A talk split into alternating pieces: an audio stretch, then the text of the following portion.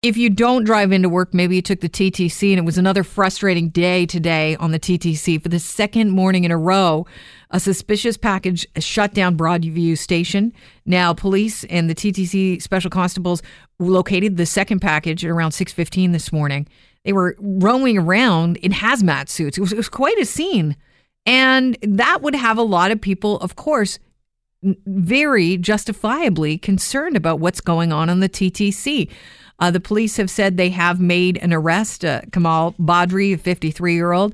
They're investigating if he was responsible for both packages. Yesterday, the station was shut down for more than 4 hours. Today, had to shut it down again. Here to talk about the incident, David Perry, our Global News Radio law enforcement expert and CEO, Investigative Solutions Network, Inc. Welcome to the show. Good morning. Thanks for being here. So, let's talk about these packages. What, first of all, qualifies as a suspicious package? Well, just about anything these days, especially in the most recent light of the events that happened in New Zealand. But anything that's left in a public area that doesn't seem to belong to anybody, even if it appears to be something that was just lost or left by accident, is treated as a suspicious package. But everything we heard this morning about what's happened at the subway station, it takes it way beyond that. Somebody was going beyond, just playing a role by taping something to a post that looked very suspicious and looked like it could be an explosive device. So we've seen the panic that caused and the amount of resources that were poured into it this morning. So it's a pretty serious occurrence. Well, let's talk about how law enforcement, officials react when someone calls in a suspicious package. What happens first? Well, it's a 911 response, obviously multi-tiered, because you'll have police, fire, ambulance, hazmat teams, the emergency task force, bomb disposal experts, and so on and so on.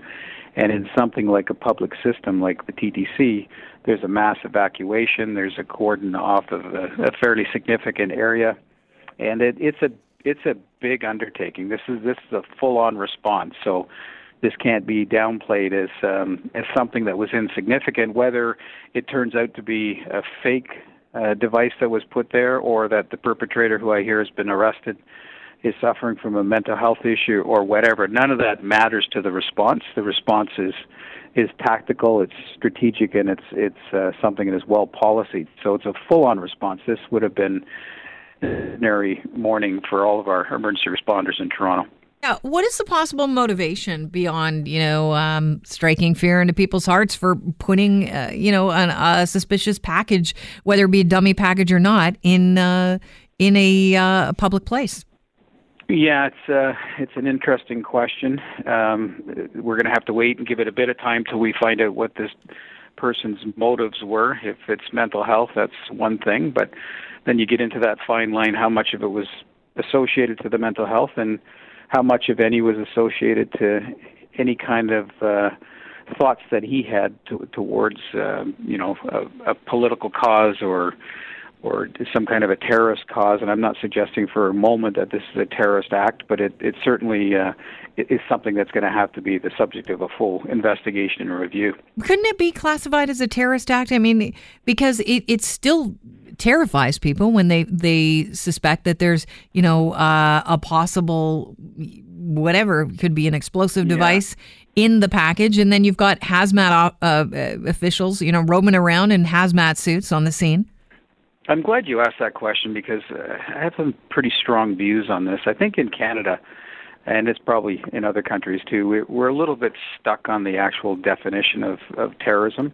And I agree with what you just said. If somebody does something that shocks the community, that sets into place an emergency response like we saw this morning, I don't know, maybe it doesn't fall right in within the classification of what we traditionally know as a terrorist act, where there's ideological thoughts and there's a direct attack on government or a certain religion or race or whatever. But when somebody does something like this and you're shutting down a major subway station in the city, it's obviously the word terror comes to mind, and it certainly strikes that kind of fear in the hearts and minds of people that had to attend that subway to go to work.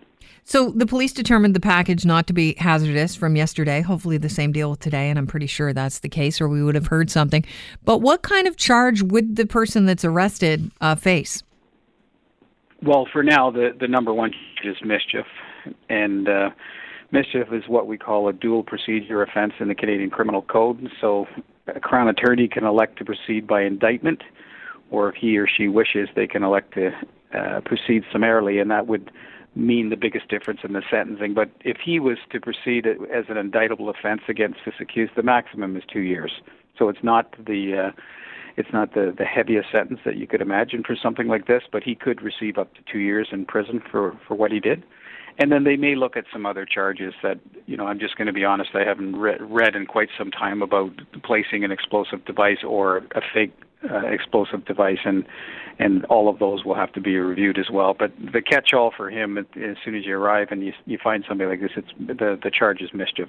I can imagine that this could happen accidentally. You know, not two times, but someone just forgetting a bag, you know, especially in the TTC platform. You put something down, you get distracted. We're all looking at our phones.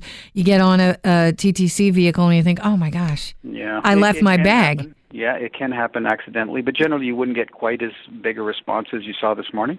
Oh, for sure. I've been involved in these. I remember back in the 1990s, there was a police officer shot in Toronto, and I was searching for, with a whole team, of course, searching for the people who did this, and they had gone AWOL from the London Army base, and I managed to track down a locker in the Bay Street bus terminal where they had dumped their stuff, and there was allegations that they had equipped themselves quite well with firearms and so on, so we were anxious to get that back, and I grabbed a bag in the room, and I felt my hand on a steel pipe, and I had my partner Mark Gauthier open the wrapper, and there it was in big bold letters, highly explosive. Wow! So the same thing, you know, we stood there for, you know, perhaps 30 minutes until the hazmat and the bomb disposal team showed up and so on. Before I was, and of course had the whole place evacuated before I put the package down. So did you have to keep your hand on that just out of concern that you might trigger something by taking the pressure off? I've watched a lot of shows in my day. I don't want to act like a know-it-all, but no, I tell you, it was an intense moment. You know, the true trickle of sweat going down your back as you're holding onto this device, afraid to move and afraid to put it down. And eventually when the guy with the big bomb suit came walking in the room and told me that the whole terminal had been cleared, he says, you can go ahead and put it down now. So that was an interesting moment because, of course, you have that fear that the movement or the release of the device could set it off. But it turned out that everything was just fine. But again, just it hearkened that memory because of what happened at the subway station this morning, that people were involved in that kind of intensity. And thankfully, it appears that it wasn't an explosive device. But also, I would think clearly the guy intended it to look like one and to do what he did and cause all of this mayhem and panic. So we'll see what happens to him in court. I think the back sweat illustrated how terrifying this situation can be. David, it's always a pleasure having you on the show. Likewise, anytime. Thanks so much.